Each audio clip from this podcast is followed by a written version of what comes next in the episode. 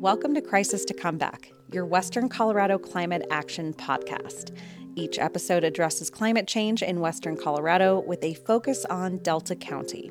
This season of Crisis to Comeback, you'll hear interviews and conversations from local voices in our community, government, renowned scientists, and experts in our Western climate. This podcast was made possible in part by the West Elk Community Fund and Citizens for a Healthy Community. I'm your host, Corey Stanton, and in this episode, I talk with North Fork Valley farmer and ag leader Mark Waltermire, who runs Thistle Whistle Farm. Mark has been farming on his property in Hotchkiss, Colorado for almost 19 years. He grows vegetables, specialty crops, herbs, and his newest crop is cider apples. Mark also raises dairy goats, chickens, and ducks. And because we did this interview in person on his farm, you may occasionally get to hear some of his animals.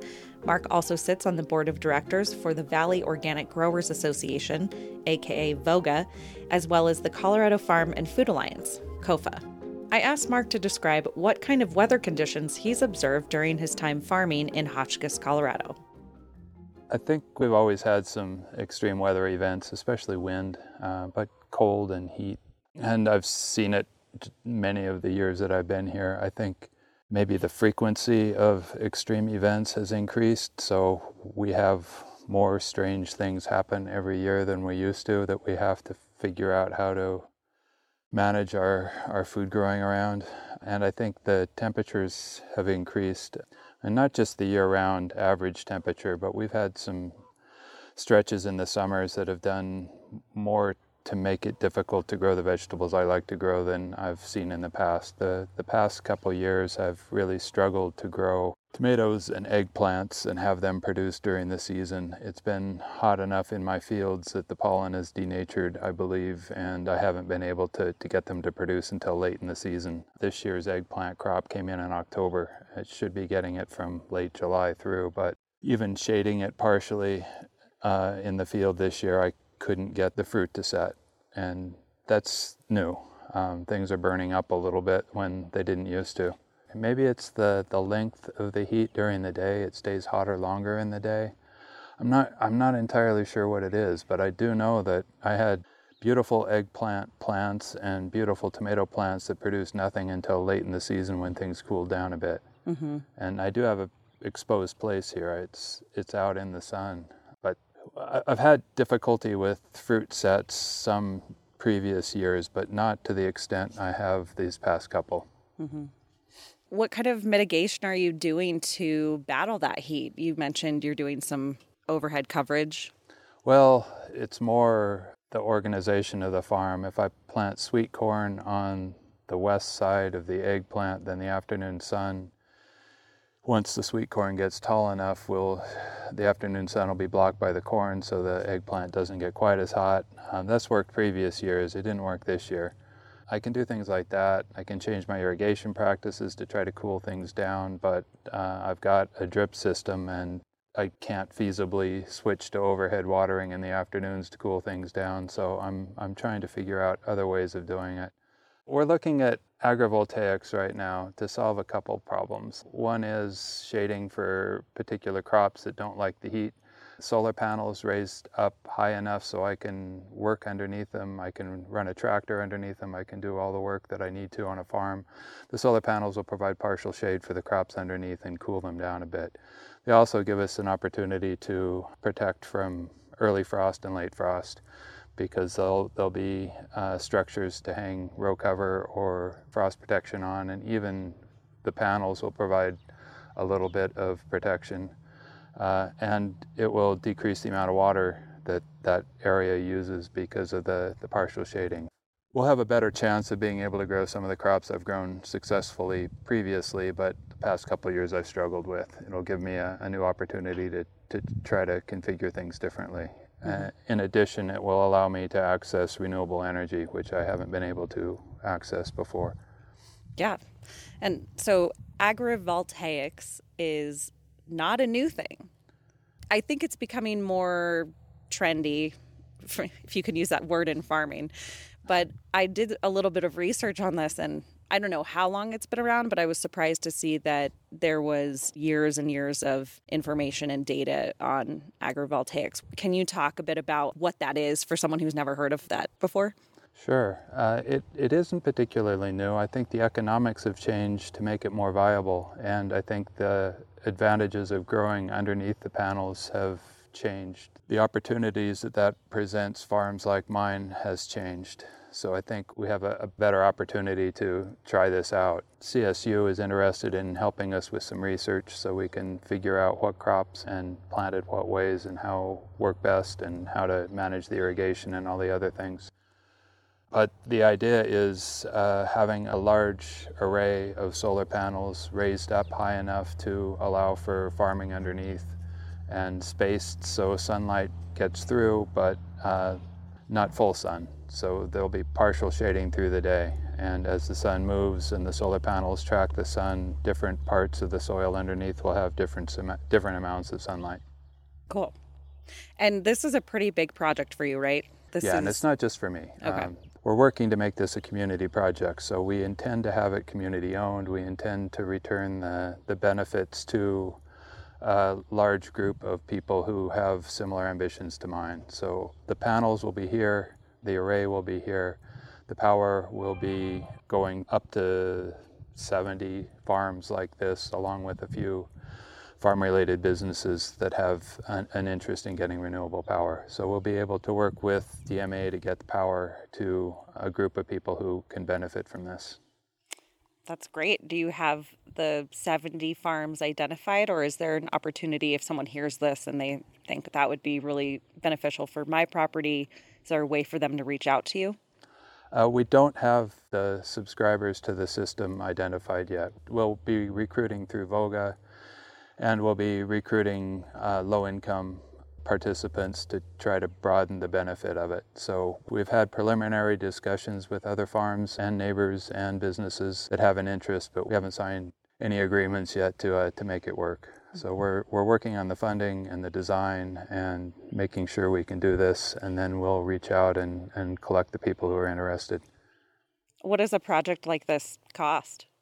Good Rough, question. Roughly. Uh, I think altogether, once it's done, it will be in the neighborhood of two and a half million dollars. All of that will come from grants and loans from various programs. We're working to figure out the economics of projects like this so we can replicate it elsewhere as well. It seems like the opportunity is here, the economics can work out, but there are a lot of road bumps right now that make it difficult to figure out and difficult to, to pull together. It seems like the funding is there, but the funding from different sources doesn't always match up well, so we have to figure all those things out and, and try to get it all to match up and work. Mm-hmm. Like Tetris it together, basically. Yeah. And this is going mostly through Voga? Uh, there's a, a group of us representing quite a few different organizations in the valley that are working on it. So it's an ad hoc working group. Voga is or will be responsible for recruiting the, the folks who are interested in participating because we want it to be a, a farm based program. We will be recruiting outside of Voga as well, and other organizations are participating in various ways, both for profit and nonprofit. Do you have any projections on what kind of energy costs people could save? Like, does it at some point equate to the $2.5 million? I mean, probably oh, years yeah. and years uh, down it, the road. yeah. Uh, we intend and are convinced that we can produce electricity at a rate less expensive than people are currently paying on their DMEA bills. We intend to return a benefit to particularly low income participants of our projections right now are somewhere between 10 and 20 percent.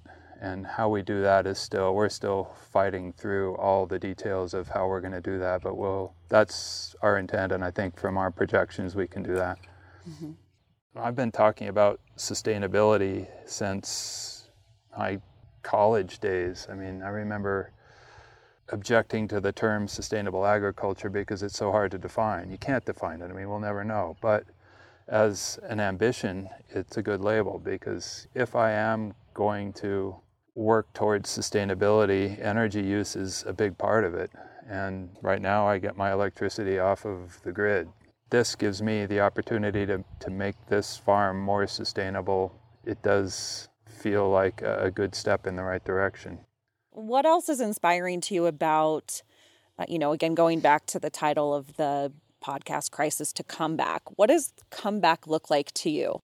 It's been an interesting stretch of time for me.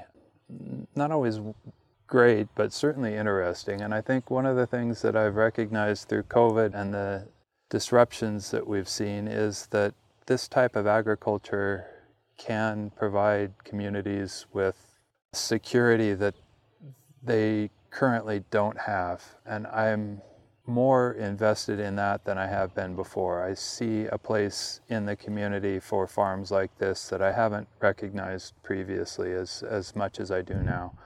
I think the energy production is a good part of what we can do, and I think combining that with making the adjustments to a changing climate that allow us to continue to grow the things we have grown and want to grow makes this a, a, better farm and better serves this community in providing the food that the community wants.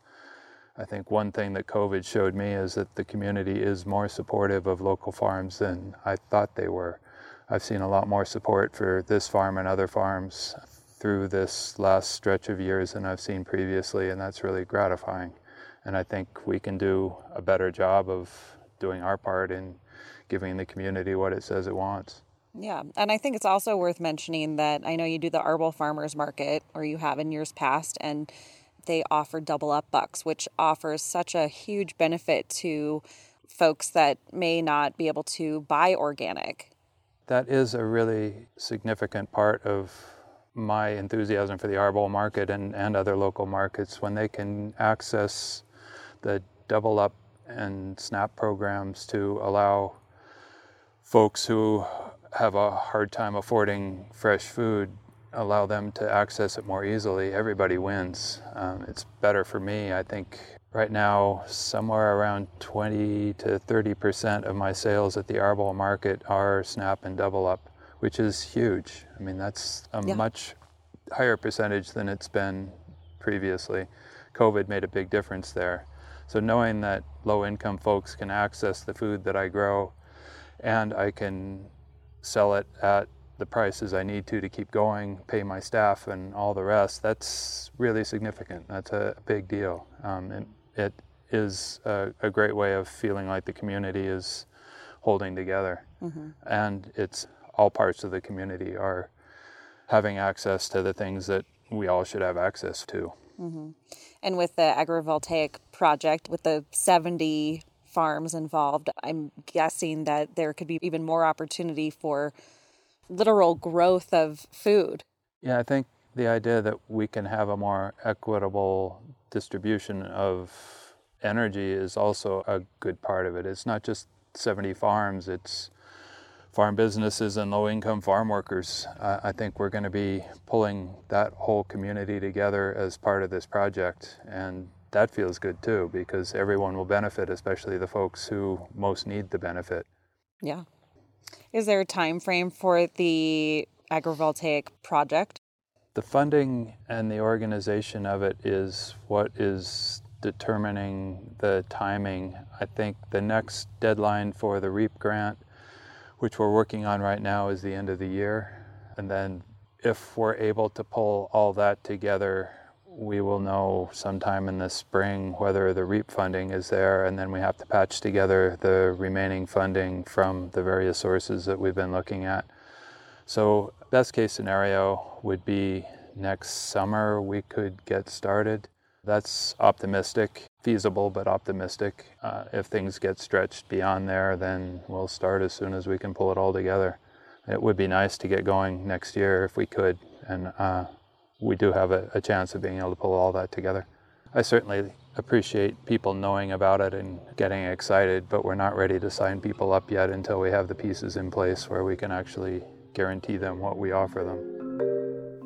That was Mark Waltermire from Thistle Whistle Farm, located in Hotchkiss, Colorado. You've been listening to Crisis to Comeback, your Western Colorado Climate Action podcast, produced and hosted by me, Corey Stanton, and occasionally co hosted by Alan Harvey. Crisis to Come Back is a local and regional weekly short form podcast that explores the impacts of climate change and the state of warming in Delta County and Western Colorado, and local climate actions taken by individual citizens, businesses, and government. Get informed, inspired, and empowered by listening to these short episodes and become a part of the solution to addressing our rapidly changing local climate. This podcast was made possible in part by the West Elk Community Fund and Citizens for a Healthy Community. If you have questions, comments, or want to learn more about this podcast, please reach out to us by emailing crisis to come back at chc the number 4 you.org. Thank you for listening.